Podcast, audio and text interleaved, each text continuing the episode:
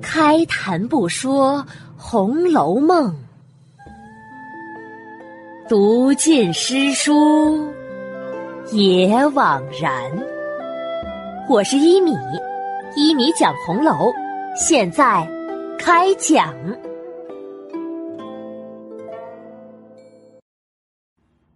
第三百八十二集，尤三姐私嫁柳二郎。上一集啊，讲到尤二姐对贾琏说，已经问清楚了尤三姐的心仪之人。贾琏急着追问是谁呀？尤二姐呀，笑眯眯的回答：“哎，说来话长啊。五年前，我们姥姥在家里做生日，妈妈带着我和小妹到那里给我姥姥拜寿。当时。”他家里请了一些业余的戏剧票友，里头呢有个喜欢唱小生的，叫什么柳香莲。这两个人呢也没有说过一句话，不知怎的，小妹竟然对他一见钟情了。昨晚他对我说，一心只要嫁给他。去年听说柳香莲惹了一个什么祸逃走了，不知什么时候能回来呢。贾琏听了，也有些吃惊。啊，是他呀！难怪呢。我说三妹妹会对什么人如此痴心呢？原来是他。这个人我认识，长得嘛十分英俊不假。看来三妹妹的眼力果然是不错。可你不知道的是，这个柳二郎虽然外表英俊。但也最是冷面冷心的人，对一般的人他都是无情无义的，不喜欢和他人攀交情。我们府和他关系好的就是宝玉了。去年薛蟠那个薛呆子得罪了他，被他打了个臭死。可薛蟠又和我们是亲戚，因此呢，他也不好意思见我们，就不知哪里去了。后来。我倒是好像听见有人说他回来了，不知是真是假的。这事打听起来也容易，只要问问跟着宝玉的小厮就知道了。可倘或他没有回来，以这个人平踪浪迹的做派，谁知道他是几年还是几十年才能回来呀？果真如此，岂不是耽搁了三妹妹吗？尤二姐叹了一口气。哎，我们这三丫头啊，就是个倔脾气。只要她说出来的，定不会改主意的。她说要等这个柳香莲，那是一定会等的，任人劝也是无用。所以呀，咱们只能依她了。这事儿你就放在心上，打听一下这个人到底回来了没有吧。两个人正说的时候。尤三姐走了来，对贾琏一施礼：“姐夫，你可能还不太了解我是个什么样的人。今儿我就给你说句实话，好让你心里有数。我并不是那心口不一的人，我说一就是一，讲二不说三。如果那姓柳的回来了，我便嫁给他。从今日起，我只吃斋念佛，尽心服侍母亲。等他回来了。”嫁他跟他走，如果他一百年不回来，我就自己修行去，也不会嫁别人的。说着，尤三姐从自己头上拔下一根玉簪，一掰掰作两段，然后当啷一下，把断了的玉簪丢在地上。姐夫姐姐，我刚才说的话，如果有一句不是真话。就如同这簪子一样，让我不得善终。说着，扭头就回房去了。看看他这果决的架势，贾琏都呆了，喃喃自语着：“哎呀，这好像要非礼不动、非礼不言起来了呀！”啊，你这口里说的是什么古文呀？尤二姐不解的问。贾琏呐，这才回过神来，苦笑着解释：“孔子，孔夫子，你知道吧？就是那个大圣人。他的一个弟子颜渊问自己的老师孔子，什么是仁义的人？孔子就告诉他，克服自己的私欲。”所作所为符合社会公德就是人。他又问：“有什么具体的准则吗？”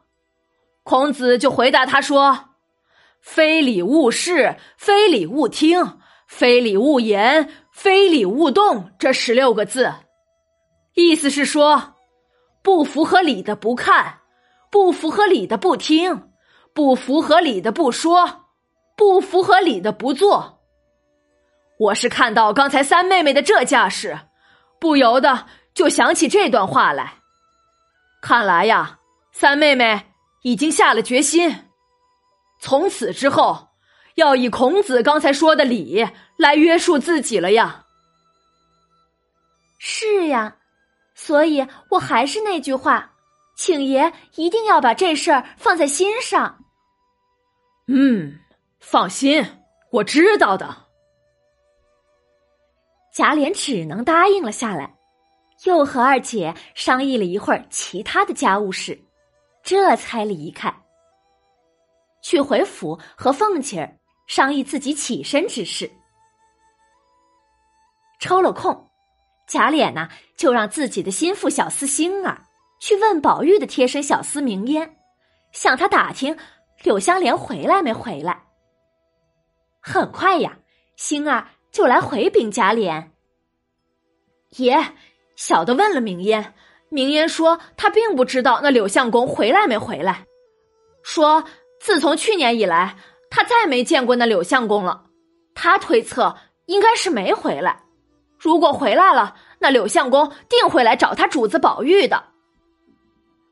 嗯，那你再去打听打听柳香莲的住处，去问问街坊邻居。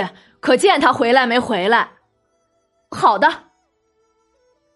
星儿答应着，马上就去办。很快呀，有了结果。柳香莲的街坊都说没见柳香莲回来过。贾琏呐得了准信，只得来回复了尤二姐，让她劝劝尤三姐不要着急。就这样。忙忙碌碌的，就临近了贾琏要动身的日子。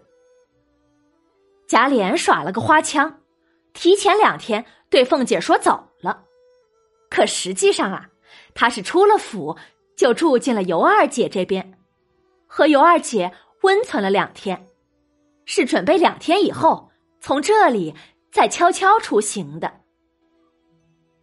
这两天呢，贾琏除了和尤二姐温存之外，还特意观察了尤三姐，果然，他见尤三姐像换了一个人似的，文静的如同大家闺秀一般，而尤二姐呢，也是谨慎持家，这让贾琏呢十分满意，就是出门在外，心中也不再担心了。终于到了要出行的这一日，一大早，贾琏呢。就辞别了尤家母女，才开城门就出了城，从大道直奔平安州而来。小行夜住，可饮饥餐，一路无话。就这样啊，走了三天。这一天，正走着的时候，见对面来了一群车辆，都是牲口拉的大车。里面还有一伙骑马的主仆，有十来骑马吧。走近一看，哎呀，不是别人，里面竟是两个熟人。谁呀？正是薛蟠和柳香莲呢。哎呀，这两个干架的人怎么会在一起呢？贾琏心里呀奇怪的很，忙打马迎了上来。见是他，薛蟠、柳香莲两个也很诧异，赶紧施礼。大家相见寒暄了一番。贾琏一指旁边的一家酒店：“哈哈哈哈今儿真是太巧了，竟然让咱们在路上遇见了。走进里面歇歇，喝杯酒，叙谈叙谈。”“好啊，好的。”薛蟠和柳香莲也爽快的答应了。一行人呐，进了酒店，坐下之后，让店家上了些酒菜。贾琏首先就问：“上次你们两个闹过之后，我们就想出面帮你们两个和解和解呢，谁知柳兄竟然踪迹全无。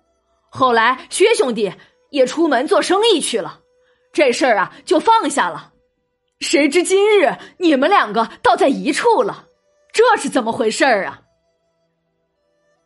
薛蟠端起一杯酒喝下，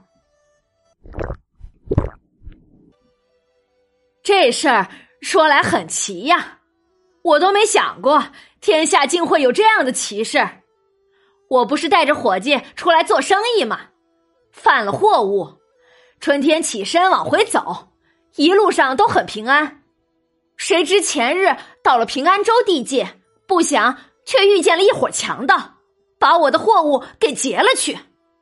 我正没有法子的时候，不想柳二弟从那边来了，他出手才把那伙贼人给赶散，夺回了货物，还救了我们的性命。我拿出银子谢他，他又不收，所以呢，我们就结拜为了生死的弟兄，结伴一路而来。莲二哥呀！我告诉你，从此以后，柳二弟和我就是亲弟亲兄的一般了。等会儿到前面岔口上，我们分路，他往南去，再走二百里，他一个姑妈在那儿，他去探望问候一下。我呢，先进京去安置好我的事，然后我要给他寻一所宅子，再寻一门好亲事，让他成了家，以后。大家就像亲人一样走动起来。贾琏一听这话，心中一动，就想到了尤三姐，想着如何开口为尤三姐来做媒。他是如何说的呢？